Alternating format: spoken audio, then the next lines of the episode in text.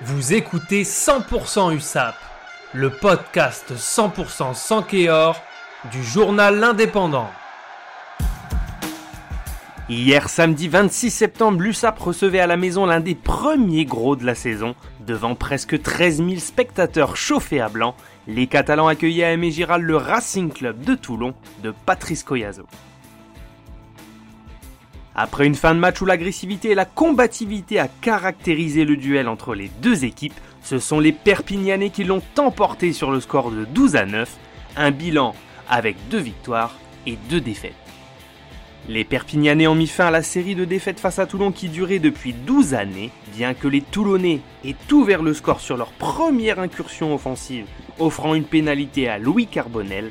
Les deux équipes retournaient au vestiaire sur une égalité parfaite, après l'égalisation de Melvin Jaminet à la 26e minute, une mi-temps relativement moyenne avec de nombreuses fautes et beaucoup d'imprécisions de part et d'autre.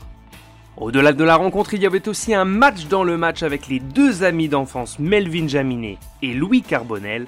Chacun a inscrit sur pénalité l'ensemble des points de son équipe, mais à la fin du temps réglementaire, c'est l'arrière de Perpignan qui en a inscrit une de plus que son copain dans un match fermé où personne n'a jamais réussi à scorer.